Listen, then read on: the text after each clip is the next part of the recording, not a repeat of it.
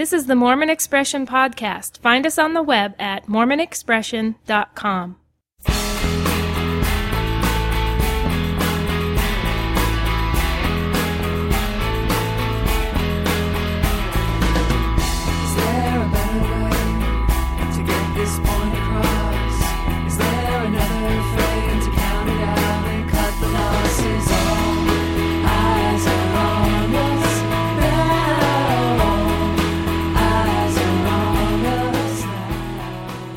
Welcome back to another episode of Mormon Expression. I'm your host, John Larson.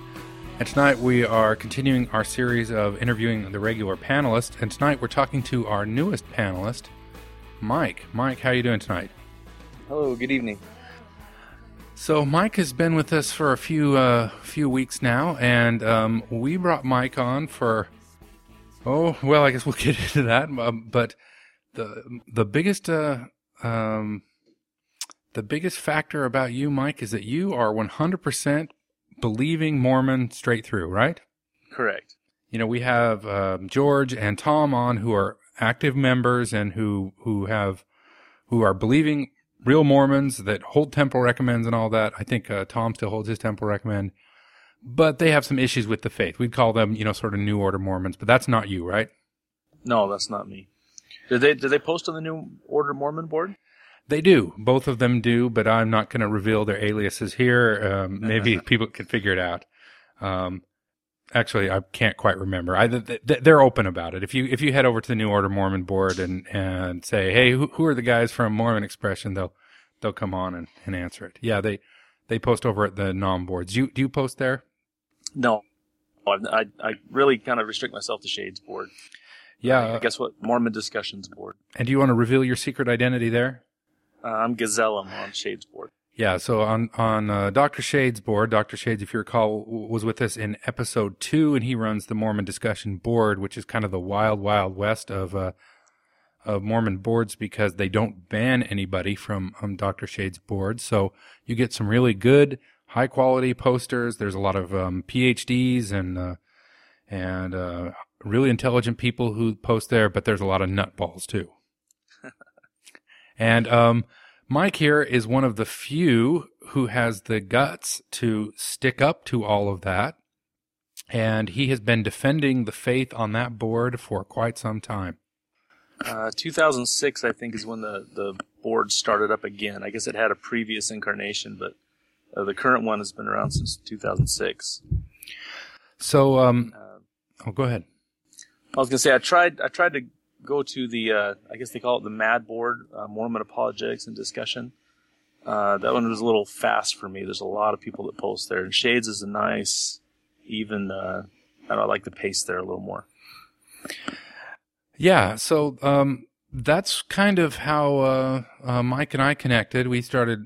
We've we've both been on the posting on the board for a few years now, and um, you know I've been looking for a sort of someone to represent sort of the home team, and um, because of the sort of criticism or um, I, I don't know what a better word is that that we're we're willing to criticize the church or look at the church critically you know, a lot of um, TBMs are kind of scared off by that environment. So I need somebody who could who could stomach that, and that's you. Yeah, I don't I don't have a problem discussing those things. I I actually find it really interesting because I find out a lot of stuff that I hadn't heard before. You know, you get different perspectives on it, and uh, you know, it, gets the juices flowing and gets you to study in your books and, and read and look these things up, and uh, I enjoy it. Well, that's good. I, I know it's uh, it's not easy, and um, you know we've seen you take a few darts already, and you'll probably take more. That um, you know, there's a there's a we could call it prejudice on all sides. There's people who, whatever their position is, be it about religion or politics, they don't want to hear the other side, and they don't want to hear people express or defend what um, they see as an attack. I suppose. Yeah, it's it's it's it can be tough if you. Uh,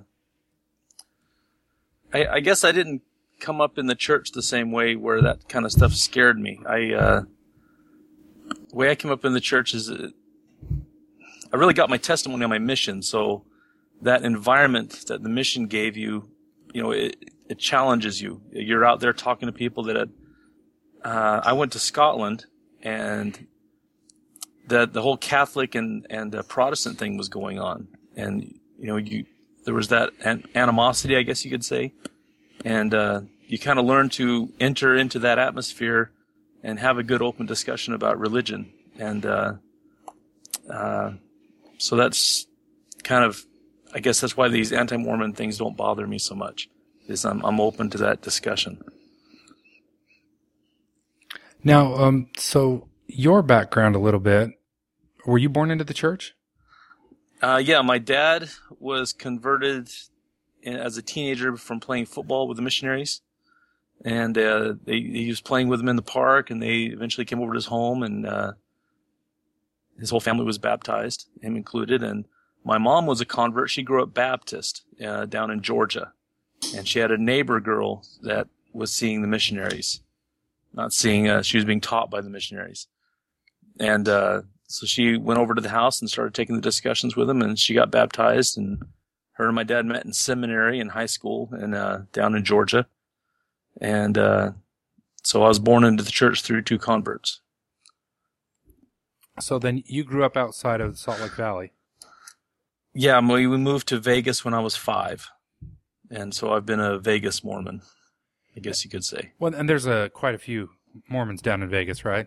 Oh yeah, the, the, we we have a temple here, so there's enough to support a temple. Uh, we used to all make the trip out to St. George in a van and things like that, but uh, now we have our own temple here. It's sort of Uh, the the Vegas dichotomy. There's it's Sin City, but if you go to the suburbs, it's full of Mormons. That's correct. Yeah, it's a it's a kind of a strange environment. Uh, you got all that downtown, but yeah, it's it's good people in the suburbs. And I, if I if I know my history correctly, it, it was a Mormon settlement to begin with, wasn't it? Yeah, the fort is actually still there. If you go downtown by the, uh, I guess Cashman Field next door to that is the original Mormon fort, and uh, I've never actually visited it, but I drive past it all the time. So you say you got your testimony on your mission. Um, so- yeah, growing up in the church, you know, you kind of, it was there, but I don't think I ever internalized it, if if you can put it that way. Uh, I saw the guys. I when I was getting close to mission time, I had to think, do I want to go?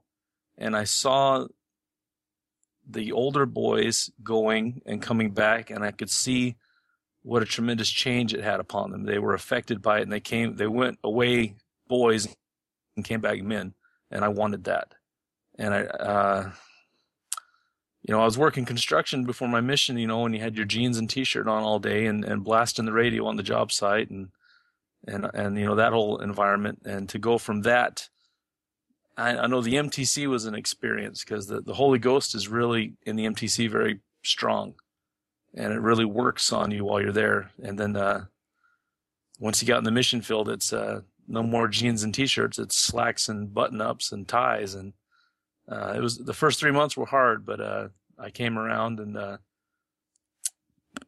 I guess the big the big I had a minor experience three months out where I I prayed about it and was comforted, but really a year out into my mission, we uh, ran into a guy. He was a Christadelphian, and he was the the minister of his church, and we went in to teach him and he he was very intelligent and knew his stuff and and uh, we had good conversations with him and uh, one night we went over and uh, he had a friend of his over and we we got into a bit of a bash a big uh, bible bash throwing scriptures back and forth and it really shook me up and upset me because uh, you know we're missionaries aren't apologists you know we're there to teach people to pray and and understand how the holy ghost works. And uh, we're not we, we, we get a little cocky at times and uh, he really put me in my place. So going back to the to the apartment my companion went to bed and i stayed up and was kind of looking up the things that we discussed and uh, was really all upset.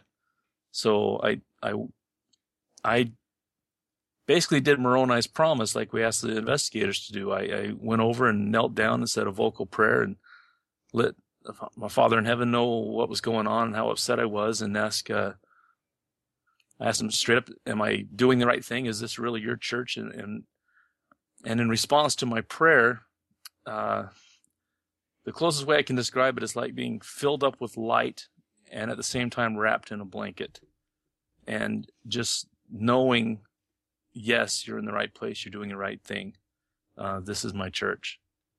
And uh, I went from that, you know, once I recovered, back to looking up the same scriptures I had such a problem with, and the answers were all there. I, the connections, I, uh, you know, the Holy Ghost will bring all things to your remembrance. They say, I, I remembered how this these scriptures work, and and I understood everything, and you know, I went to bed happy and peaceful, and I can anytime I question my faith, I can look back on that experience and say, you know, that's the. It's like it's like Christ told Peter, "Your Father in heaven has let you know, and upon this rock I'll build my church." Well, the rock he was talking to Peter about was the rock of revelation. God told you, so stand here and and view things from this place, and I can look back and view things from that place and know where I stand. And and you know that gets me through. You know, every now and then something will pop up, and make me question, and I'll have to look it up and wonder and I can say, well, well, remember, God told you what's right, and work work from this position. Um, so that that was my big, got my testimony, my mission. That was I got a strong spiritual witness that I can depend upon on my mission. So you kind of answered the next question I I have, but I'll go ahead and ask it again anyway. Uh, you know, a lot of people who do what you do, who get involved in the um, online community, study the history, get involved in apologetics or whatever, um, go through a certain crisis of faith where they realize the church maybe not what they understood it to be, and it causes them emotional distress on some level. Um, has that happened to you? How do you how do you deal with that sort of issue? I I've never had that issue. I've never from that from that time where I got that witness, I've never questioned. I mean, I I can say probably when I was getting ready to leave on a mission, I couldn't even tell you who God was. I'd, I'd heard the things in church, but I'd never internalized. I knew who Christ was, and I knew Christ was God, but I never really connected with the Father and and the idea of God. And uh, I can say I went through a little bit of a crisis going into my mission, saying, "Am I doing the right thing?" But from the time I've had my spiritual experience, and I knew where how to view God and and view His Christ and and understand who Christ was, I, I've never had a, a question. I've never run across anything that said, "Well, maybe the church isn't true." I from that time forward, no, So I've never had a crisis of faith. Would you think it's fair to say that um, you don't believe Mormonism based on like intellectual reasoning? It's more based on that emotional or that spiritual experience that, that you had on your mission and sense. Well, in, intellectually as well. I mean, when I when I read all my commentaries and read the scriptures, and, and Mormonism to me clicks into everything so well. It, it it takes all the things you learn from evangelicals and all the things you learn from the Jewish religions and all the things you learn from books they're digging up in the desert. It sheds light and makes all these things connect. And it's not pieces. It's, you know, I, I can, I can, uh, what's a good example? Uh, well, let's take, for example, Moses came from down, down from the mountain and the scriptures state that his face glue was glowing and he had to wear a veil. You can, uh, an evangelical can read that and say, okay, the glory of God was upon him. Mormonism can explain what the glory of God is and why his face was glowing. We know that he was filled with the Holy Ghost and he had to have the Holy Ghost within him to stand in the presence of God. We can read when Mary was overshadowed by the Holy Ghost to know that she was going to be the mother of Christ. We know the Holy Ghost fell upon her so that she could stand in the presence of God. They had to be purified because a celestial being, you'd, you'd be destroyed in their presence. See, that's what Mormonism brings to the table is, yes, here's some old statements from these old prophets, but because Joseph Smith restored Christ Church again, we know from modern revelation how all these things and all these pieces fit together to make this great tapestry of faith. So you obviously believe that Joseph Smith was the prophet of the restoration and that he um, spoke with God as he um, says he did. Yes. Uh, so, and you believe that the men leading the church today, the Quorum of the Twelve and the First Presidency, are prophets in the same manner of Joseph Smith? Uh, yeah, they're prophets, seers, and revelators. I think Joseph, as a dispensation head, had a greater responsibility. Uh, you know, there, but uh, you know, he he was the dispensation head that he had all these things he had to bring to the table and and, and introduce. But yes, they're prophets. They're the head of Christ Church on earth.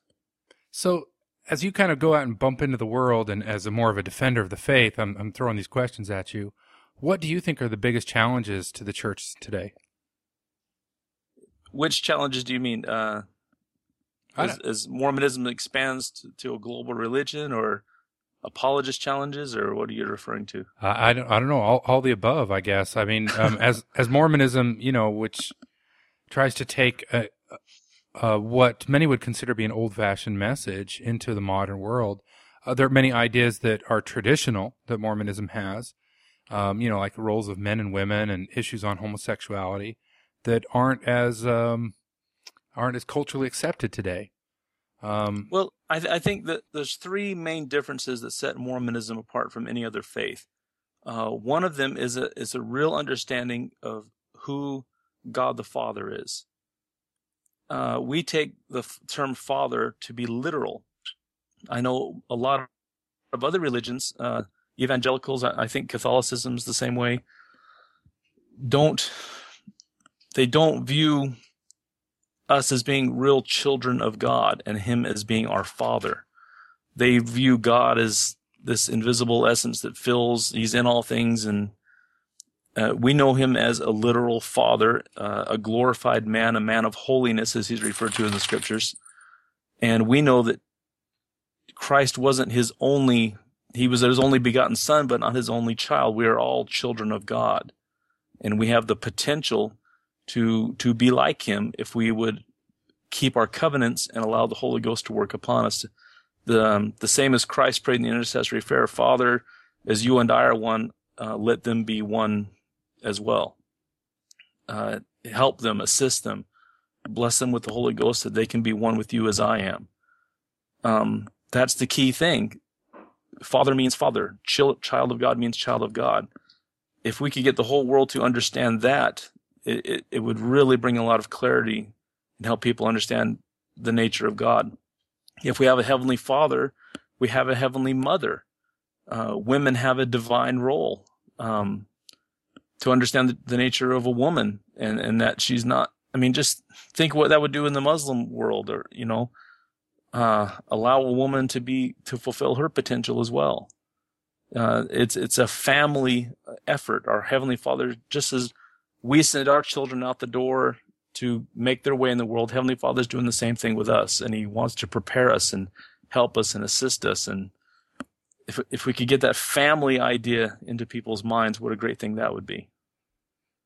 so, to run with your example there, how do you think the Muslim world would change if the women and men adopted, say, an LDS view of the uh, role of the sexes? I, I'm no expert on that. You know, if, if you get Dan Peterson on here, maybe he could, he could better answer that question.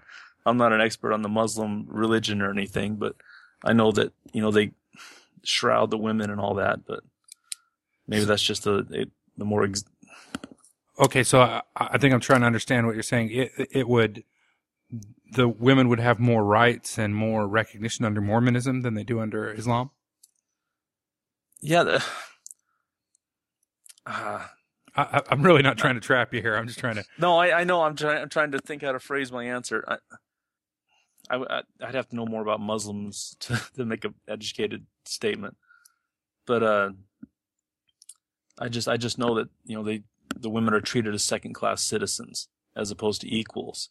Uh, one of the great reasons Abraham was such a great dispensation head is Abraham restored the idea of of what a husband and wife really are. While the while the the the husband is the patriarch of the home, the, the woman is the matriarch of the home. Uh, the the the husband expands the family. He goes out and seals.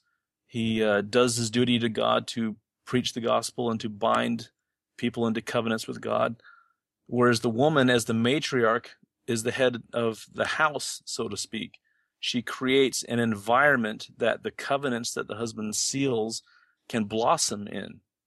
And the woman's role is, is just as important as the man's. They just share different aspects of the responsibility. While the husband teaches and seals and and expands God's kingdom, the woman, uh, what's the good word for it? Steadies, uh, creates a uh, an environment it can grow in, and that that's the woman's great part in all of this. Is it's equally as important. It, she she maintains an environment the covenant can dwell in. Does that make sense?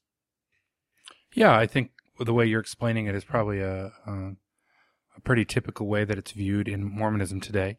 I don't have any problem with that. Um, See, that's the that's the great thing about the Abrahamic covenant is it, it binds the, the husband and wife together, and and uh, it ties them into in with Christ to to share that responsibility that Christ places upon us to teach the Heavenly Father's will.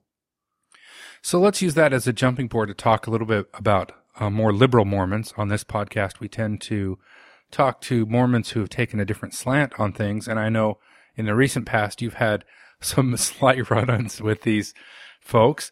Um, so there, there are others who view things differently. Um, you know, might view, you know, you, you're, you're describing a very role-based, um, equity of the sexes, meaning the sexes are equal, but they have different roles. And Right. there are others in the church, uh, especially on the liberal fringe, who might take a different view and say they have a different model. Um, and that, and you, you take a little umbrage with that. Uh, why is that?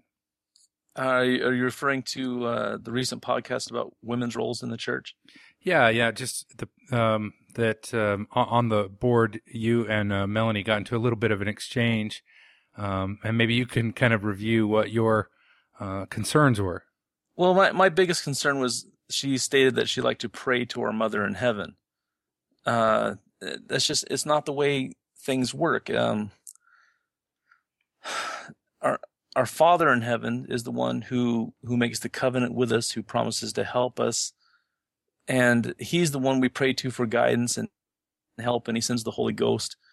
It's just, there's, how do you even pray to your heavenly mother when you don't even know what her name is? uh, our, our mother in heaven, I guess, or I, I know there was a big issue with that in the Old Testament that, that there were a lot of people that began to worship our mother in heaven and, and the father had to give the order to the prophet to, to put those things down, to tear, tear, tear down their shrines and stop their festivals they were having in the mother's name because it was just, it, it, it's just not the way, it's not the order of things. It, it's not the, it's not our mother in heaven's responsibility to, maintain the covenants with us, so to speak. Uh, It just it's, it struck me as very odd that she would try to bring back something that our heavenly fathers put down in the past. Do you think that though might be troublesome to women to know that their their the um, heavenly model for their sex is silent in heavens? Their, her name is unknown. I, I'm just trying to get at maybe why it, why it's important to them um, that they bring Well, these things up. I, I I understand what you're saying that you know we have a Father in heaven and and Christ as an example, but I think there's plenty of uh, scriptural examples of, of women and and the great things they they accomplish. Uh, you know Rebecca and the the two Marys and and Martha and uh, I don't- I don't know what how to answer that to you the truth. I Ah, No, that's fine. I just we we can follow those examples that are there and and I don't know any other way to say it than than that the woman's role is to create an environment that the spirit can dwell in. I think they do that very well in the church. I know uh, in a recent interview with uh, Apostle uh, Bednar, he stated he couldn't do his job as an apostle without his wife. He takes her everywhere, and she's his strength and and and his support, and he he leans on her uh, and they are one in the calling. He carries the title of apostle, but he needs her as his support to do the job he does. And uh, I know that when he goes on speaking assignments, he brings her with him, and she speaks first, and then he comes up and speaks, and and they act as a team. Uh, and that is really the woman's role in, in, in the gospel is to be that foundation, that place he can go back to and and refuel and refresh himself. The same reason we go to church on Sunday and, and renew covenants and, and take strength. Uh, uh, a woman does that for a man who has to carry the responsibility of the priesthood. Okay. Enough about women. Um, why does the world need Mormonism? What is the message of Mormonism to the world that it needs? Well, like I said before, to to know who God is, to know who God the Father is, to know that that we have such potential, um, to know that God God is a God of order. Uh, look at how many different Christian faiths there are that believing different things. Some say you need to be baptized. Some say you don't. Um, with Mormonism, you get the the priesthood authority, and know that our Heavenly Father works the same way He did in olden times.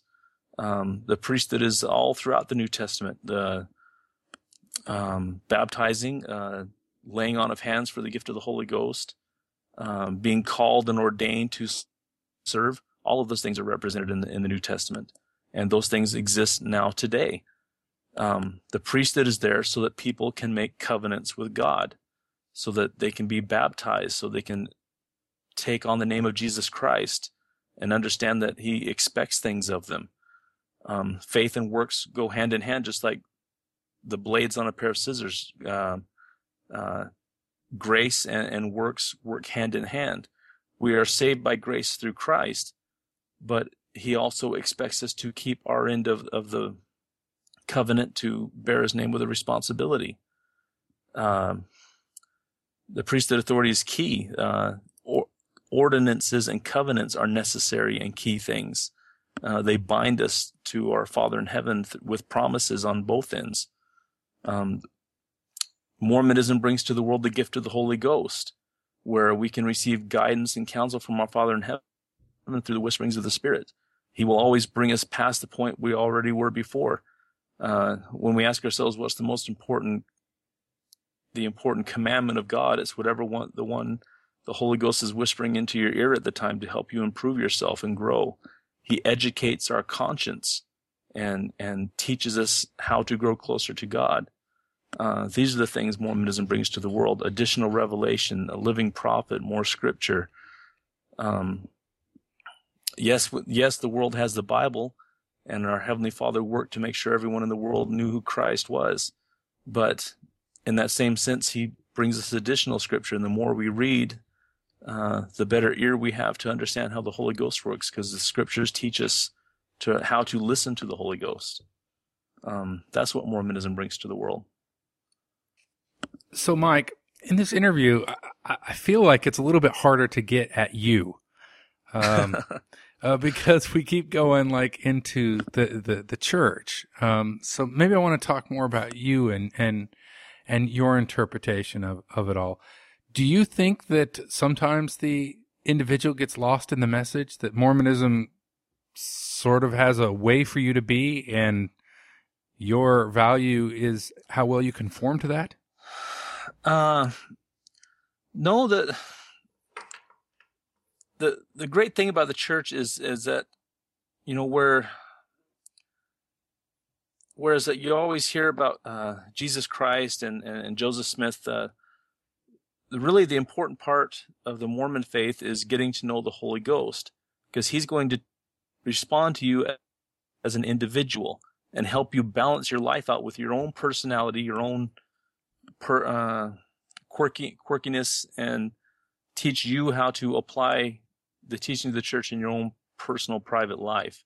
I don't I don't think you really can get lost in the church unless you really you'd have to really ignore the promptings of the spirit to to lose yourself in the church. Uh,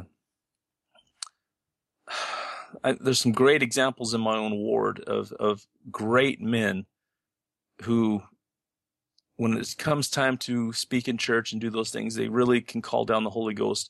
But you know, their personality is so strong as an individual; it really shines through. Uh, it's kind of hard to talk about, I guess, you, unless without introducing these type of people. But You mean in a good way or a bad way? Their personality shines through. in a, in a really good way. Um, everybody has individual gifts of the spirit. Uh, some people have great senses of humor. Uh, some people are great at organizing. Some people are great at knowing everybody's name.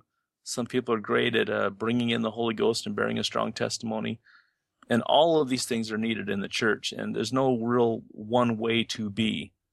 Um, the way to be is just uh, loving and, and full of the Spirit and and desiring to help one another, but everybody's individual personality is needed to make the church a whole.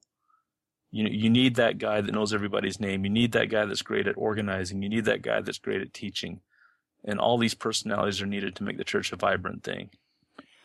So I like that. And going back to our liberal Mormons we were talking about before, is there a place for them in the church? Yeah, there is. Um, what a great thing it'd be to have any of these guys on Shades Board that are so knowledgeable in church history to be teaching the gospel doctrine class when it comes to Doctrine and Covenants time. You know, who, all these guys that have read these journals and these people that have studied the lives of the people involved in Mountain Meadows uh, can really make these lessons come alive in a gospel doctrine class. I- don't understand a lot of them that say they feel stifled or like they're losing their individuality or they they feel I don't know it, it strikes me as odd that they, they feel that way towards the church. That's why I made the comment on the board that got people upset that if you're unhappy in the church, you're doing it wrong. yeah, I, I got I got some people mad with that comment, but really, I don't see how you can. You'd have to be doing it wrong. So do you think there is a connection between studying church history and losing one's testimony? No, but there's a comment I heard a while back. They tell the Catholic Church the Pope is infallible and nobody believes it. And the Mormon Church tells everybody that the prophet is fallible and nobody believes that. you know, it, they're, they're men. They're, they they had weaknesses. They they failed sometimes. They succeeded sometimes, but they're also prophets. I mean, you read about Noah getting drunk and and fighting with his children. You read about Job running from his calling and and and uh, or Jonah. Um, you know, there's a dozen. There's all kinds of examples in the scriptures of, of these guys are just men, but they're men who have learned to listen to the Holy Ghost and have done great things. But in the end, they're just men. So I, I really like that view. Um, and we just got done listening to conference a week or two ago. And how would it be if at church or at the end of conference they were less sort of bombastic and more sort of, you know, we're trying our best, but you know, we're just guys, and gosh darn it, sometimes we make mistakes. So, um, you know, we're doing our best, and we want you to do your best and nothing else, rather than more the strict sort of um, rhetoric they tend to slog around. I don't know. I like I like to think that you teach everybody to shoot for the stars, and may, hopefully most of the children make it to the top of the trees. You know, you you set a high standard, and and you encourage people to reach it, and you know you you hope for the best.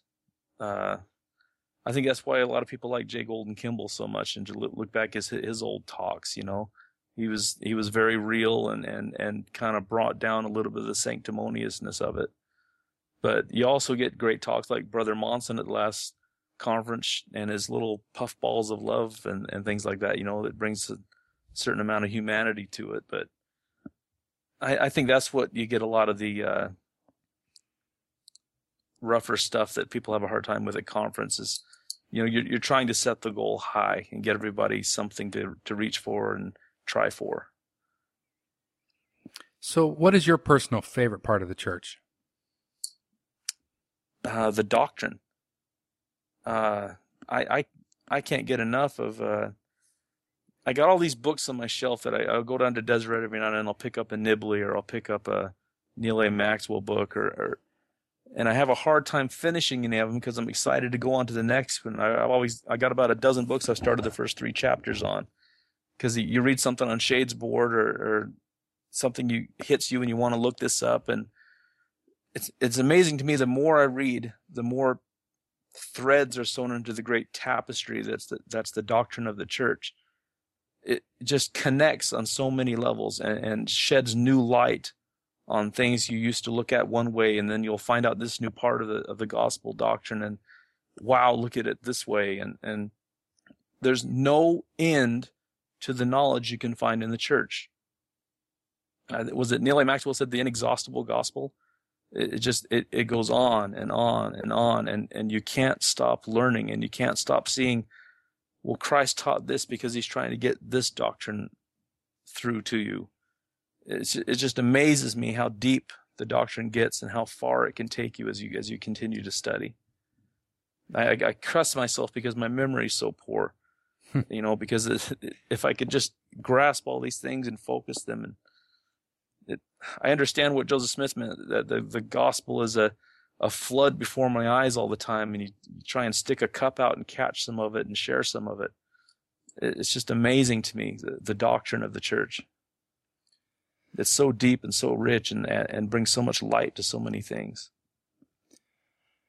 Okay, so if there was something in the church that um, you could change, what would that be?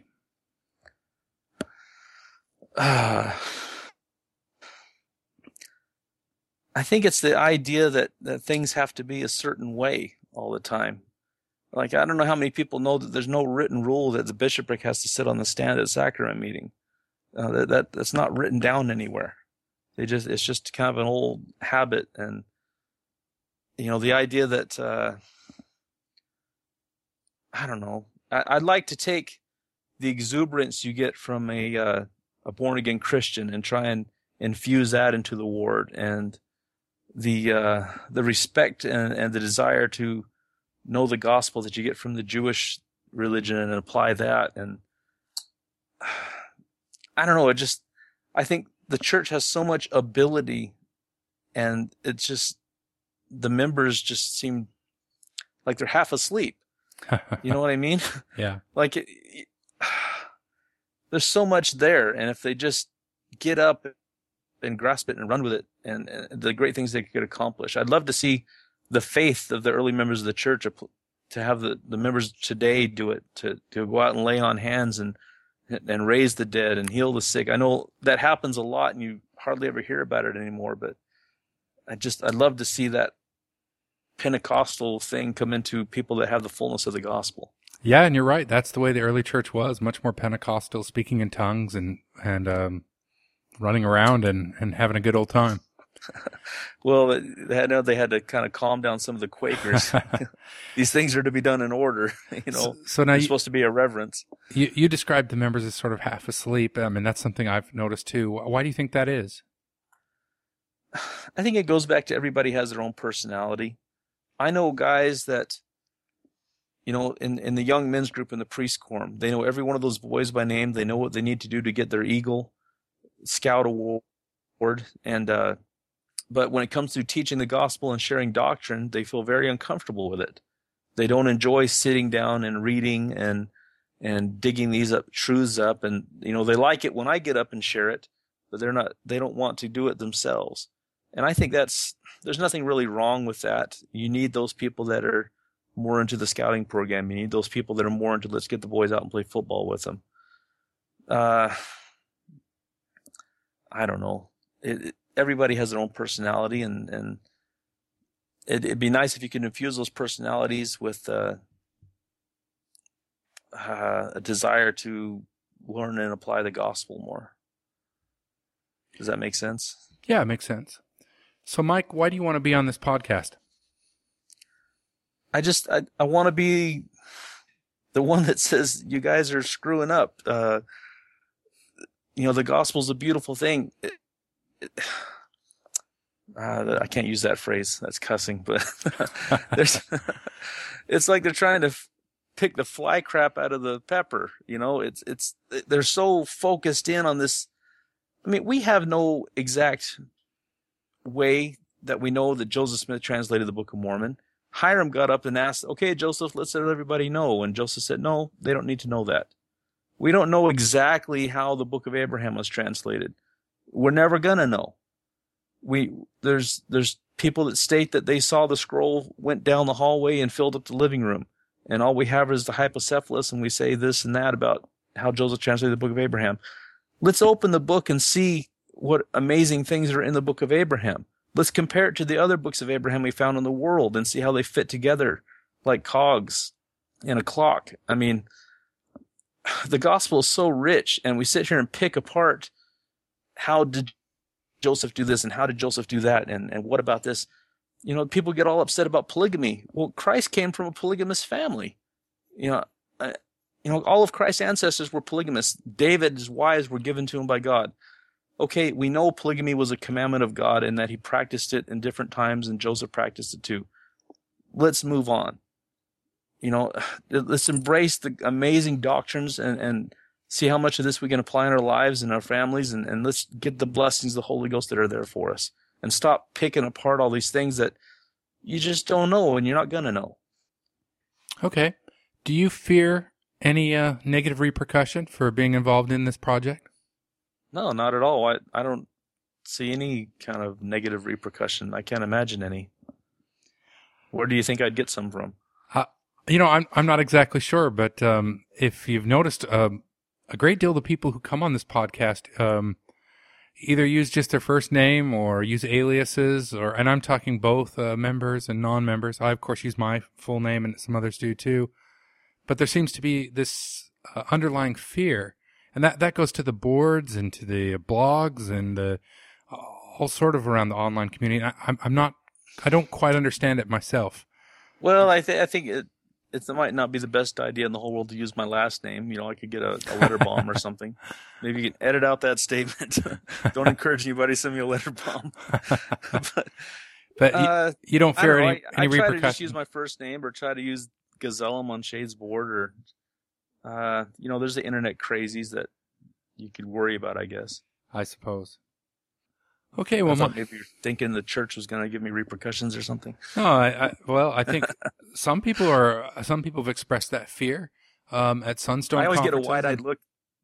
Uh, I go into uh, my Temple Recommend interviews, and they say, "Do you associate with anybody negative towards the church?" And I mention I go on these message boards and talk to anti-Mormons, and they always give me a wide-eyed look, like you do that, which I, I always makes me giggle. But Well, I've I've long held that um, a, a lot of the fear of the church is unwarranted. Um, I, I do know there have been some circumstances out there where people have been um, unduly persecuted in terms of uh, disciplinary councils and stuff like that. But I think uh, I find the church to be mostly harmless. yeah, they're they're there to help you and help you grow. And if they give you any guff, it's it's usually done with the idea that you know maybe you're heading to somewhere we you shouldn't head, and we just want to rein you in and help you. But I don't I don't ever see anybody trying to hurt anyone in the church. All right. Well, Mike, I appreciate you coming on the podcast. I appreciate your uh, frank conversation this evening, and I admire your uh, courage to kind of stand up for what you believe in the face of uh, mostly opposition. Oh, I, I really enjoy it. I I, I love uh, coming on and, and talking about these things. I, I really enjoy it. Just one thing, uh, you got to promise me you're going to try to stop calling my guest to repentance. Isn't it part of my job as a priesthood holder? Uh, that's probably a discussion for another day. But anyway, Mike, thanks a lot. All right, thank you for having me. Okay, thanks again, Mike, for coming on. Um, if you'd like to contact Mike or uh, um, follow a discussion on any of this this podcast or any of our others, please head to the website at mormonexpression.com. You can also send us a message at mail at mormonexpression.com or call us at 801 906 6722.